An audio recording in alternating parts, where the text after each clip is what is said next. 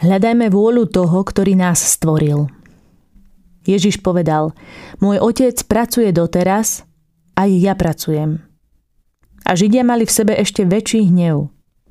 Ako to, že nazýva Boha svojim otcom a robí sa mu rovným? Ježiš sa im snažil vysvetliť, že syn nerobí nič sám od seba, ale robí len to, čo vidí u otca.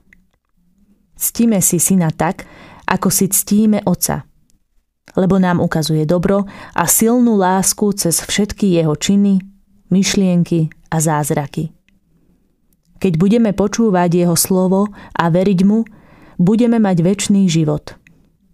Boh nás miluje a chce, aby sme robili to, čo má pre nás pripravené. My musíme byť otvorení a pripravení zmenám, ktoré nám On posiela. Pane, prosím ťa o silu vždy si vybrať Tvoju vôľu. Daj, aby som neustále túžil po tom, čo máš pre mňa pripravené a zároveň príjmal to, čo je v tvojich očiach dobré a správne.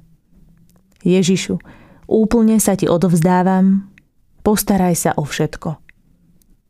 Snažme sa dnes aj my konať podľa Ježiša a Boha, nášho nebeského Oca. Sústreďme sa na to, aké Božie cesty sa pred nami otvárajú a čo nám nimi chce ukázať.